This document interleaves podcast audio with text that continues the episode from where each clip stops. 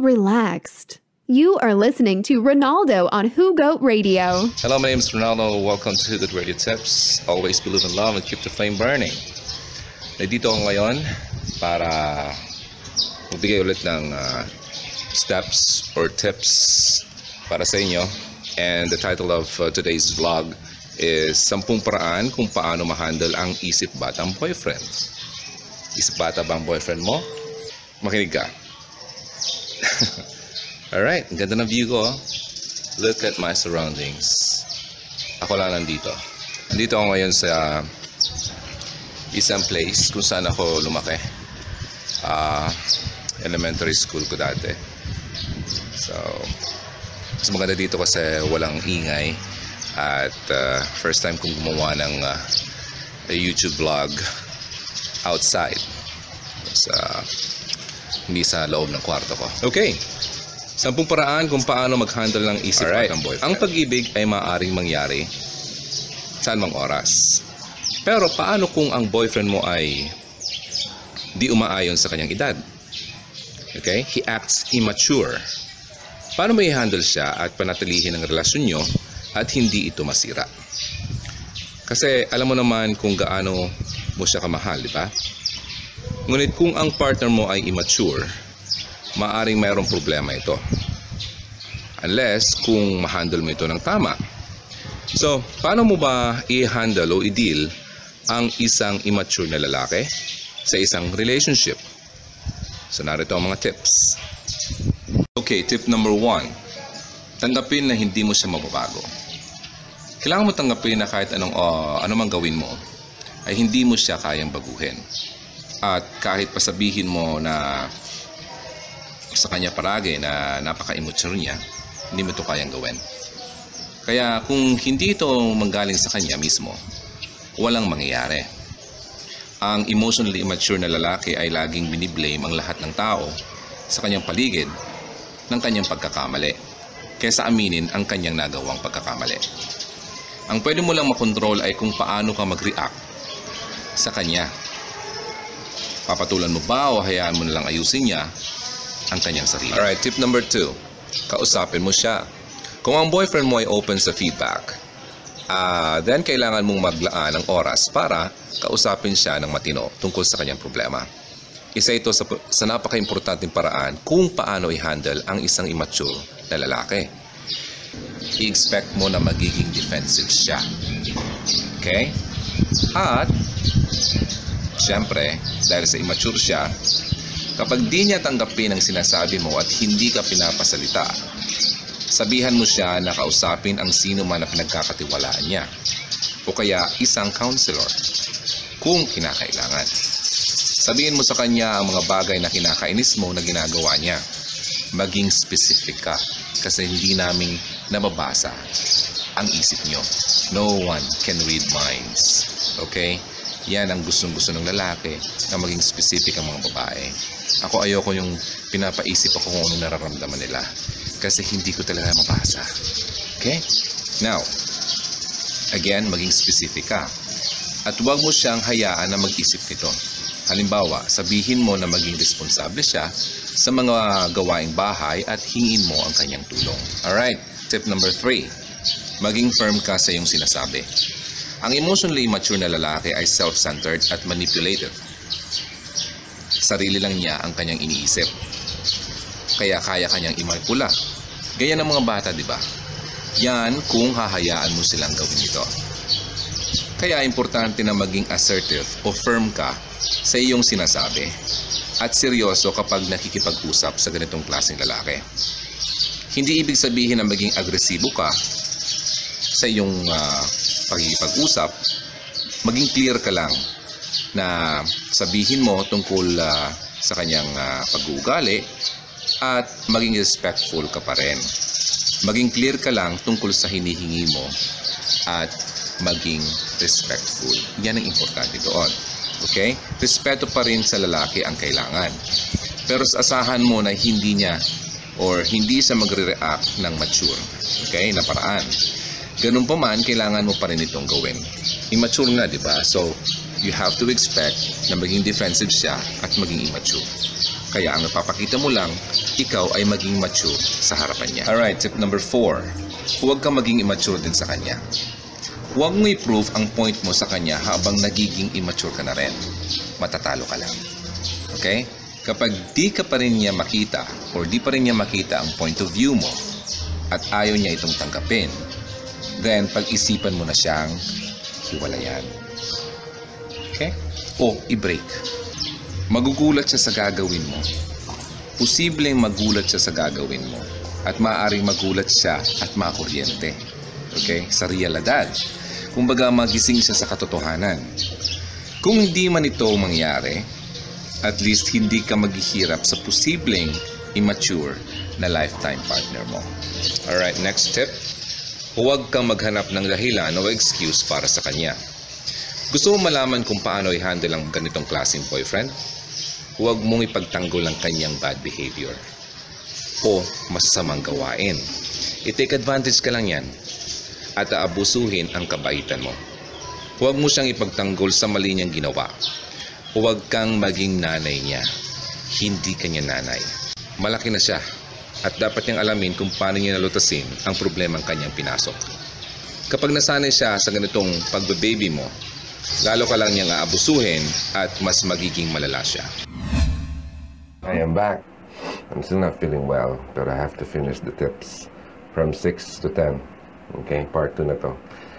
Two days ago, ah, kasama ko yung mga bata na yun, sumayaw pa nga sila. Pero I was recording ah, outdoor, outside. Eh, medyo nakat yun kasi naulobat na rin ako. So, after that, medyo hindi maganda yung pakiramdam ko. And two days after, eto na. Have to do it. Kasi sayang naman. Tapusin na natin, alright? Alright, I'm back. It's number six. Tip number six, maging pasensyoso. Kapag tinanggap ng boyfriend mo ang kanyang mga pagkakamali, then, kailangan yung gumawa ng kasunduan at suportahan ang bawat isa para sa prosesong ito. Ang pagbabago ay hindi madali. Pero kaya itong mangyari sa tamang mindset at effort. Maging patient ka sa kanya dahil hindi siya magiging mature agad-agad. Ayusin ang mga pagkakamali niya one step at a time dahil hindi rin ito madali sa kanya. Magsimula muna kayo sa ugali na kadalasan ay pinagmumulan ng hindi pagkakaintindihan o pinagsisimulan ng problema. That's number six. Now, number seven, i-enjoy ang bawat isa. Ito ang isang relasyon, okay? At hindi therapy session. Mag-concentrate sa mga bagay na ginagawa ng magkasintahan at huwag gaano ubusin ng lakas na pilitin ang pagbabago ng iyong boyfriend. Magsaya as much as you can. Makakatulong ito na mapagaan ang proseso niya sa pagbabago. Huwag kang maging nagger dahil ayaw na ayaw namin mga lalaki ang babaeng nagger. Okay? At huwag ka rin maging controlling sa kanya. Yung kinukontrol mo na yung lalaki, don't do that. Right? Hayaan mo mag-sink in sa kanya ang napag-usapan nyo at suportahan mo siya sa kanyang pagbabago. Number 8. Huwag kang maging hero o bayani sa kanya. Madali kang maging tagapagtanggol ng boyfriend mo kasi love mo, di ba? Pero mafu-frustrate ka lang. Huwag ka masyadong mag-concentrate na maging perfect ang boyfriend mo. Maghanap kayo ng ibang bagay na maging interesting sa iyong dalawa. Alam mo, posibleng hindi magbago ang boyfriend mo, di ba? Kasi may mga tao talagang hindi na nagbabago. Okay? At mahirap ito, kaya kailangan mo maghanap ng tao na mapagkunan mo ng lakas. At sila ang magbibigay sa iyo ng boost para mapaglabanan at matapos ang prosesong ito. Number 9, maghanap ng makakatulong. Ito na yon. Kung matapos gawin ng lahat-lahat para maayos lang ang issue at wala pa rin nagbago, maaaring oras na para humingi ng profesional na tulong o professional help like isang counselor na makakaintindi sa problema niya at makapagbigay ng solusyon upang maayos ito. Lagi mong isipin na kapag hindi pa rin gumana ang gagawin mo, ang counselor ay ang iyong pinaka magandang dapat puntahan o konsultahin upang malaman ang paraan sa pag-handle sa isang immature na boyfriend. Number 10, maging honest sa sarili at maging honest ka sa sitwasyon ng relasyon nyo. Pag-isipan mo itong maigi kung ano nga ba talaga ang sitwasyon ng iyong relasyon. Gusto mo ba talaga makisama sa ganitong klaseng lalaki?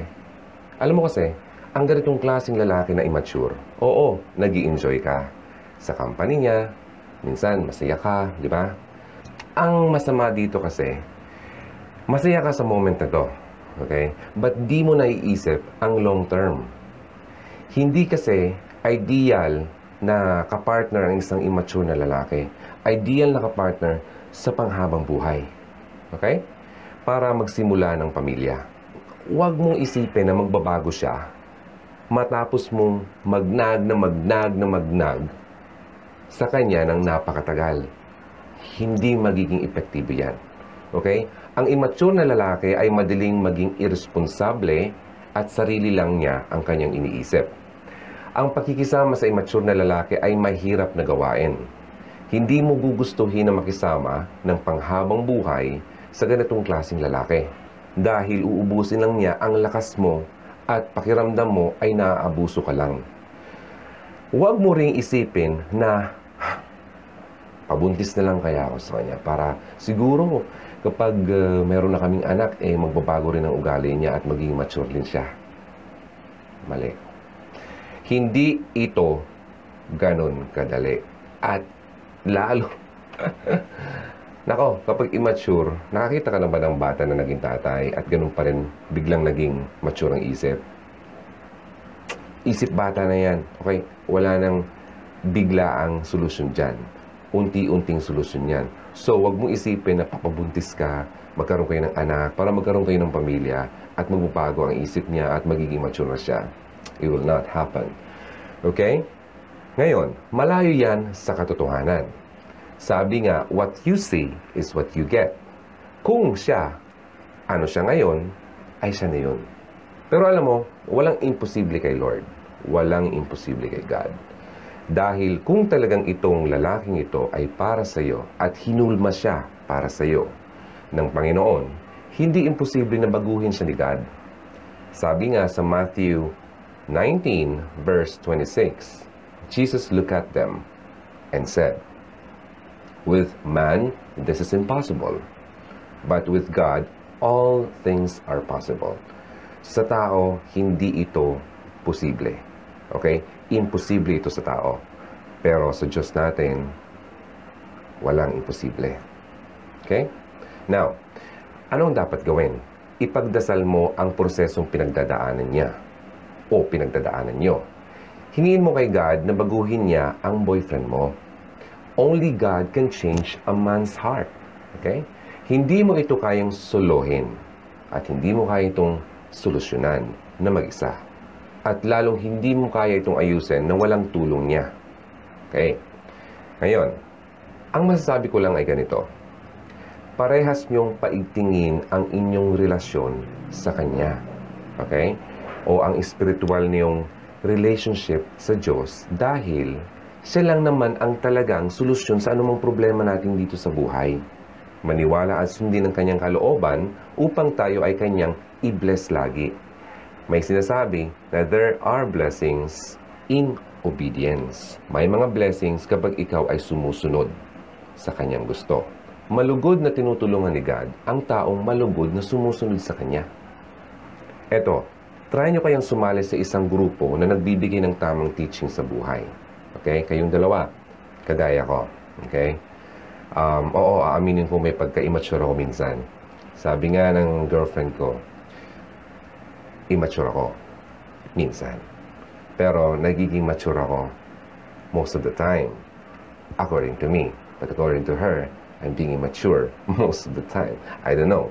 Pero ginagawan ko ng paraan yan. At iniisip ko naman kung paano talaga ang dapat gawin o ano dapat gawin para mas maganda ang aming relasyon. Ito na yung ginawa ko. So, try nyo kayang pumunta or sumali sa isang grupo na nagbibigay ng teaching sa relationship at kay God. Okay? Okay, sabi ko nga, kagaya ko. Oo, inaamin ko, may pagka-immature ako. Pero, marunong ako mag-apologize sa aking mga pagkakamali. Alam ko kung kailan ako mali at inaamin ko yan kapag ako nagkakamali. Okay? So, dahil alam ko ang sarili ko at gusto ko pang maging maganda ang aming relasyon, ang aming pagsasama, ang ginawa ko ay kinonect ko siya, okay, sa isang Christian church na malapit din sa kanyang lugar, okay? At yung church na yon ay doon ako connected dito locally sa aming bayan.